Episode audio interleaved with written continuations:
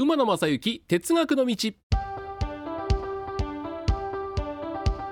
皆さんこんにちは。NBS アナウンサー馬野正幸です。87回目を迎えました馬野正幸哲学の道、えー、皆さんからのいろんな情報をもとにいろんなあお話をしていますけどもあの先週日本にある8つのモノレールの話をしているところですね、えー、スタッフから広島のスカイレール。これもモノレールじゃないかいう話がありまして、えー、その場ではちょっと明確なお答えを出せなかったんですけども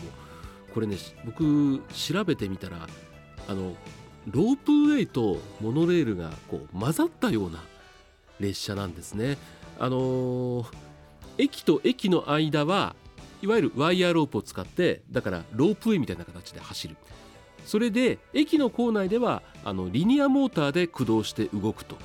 いうことで一応あの懸垂式のモノレールとして、まあ、軌道法路面電車と一緒ですよね、えー、で、えー、まあ認可、まあ、この場合軌道法というのは特許というそうですけども受けているということで、えー、このスカイレールこれ乗ってみよう。広島に行ったらあの広島市の安芸区瀬野にありますんでね、えー、ぜひ行ってみたいな。まだまだ知らないこと多いなやっぱり。あのスタッフの福井さんがですね私がいろいろこう喋ってる時に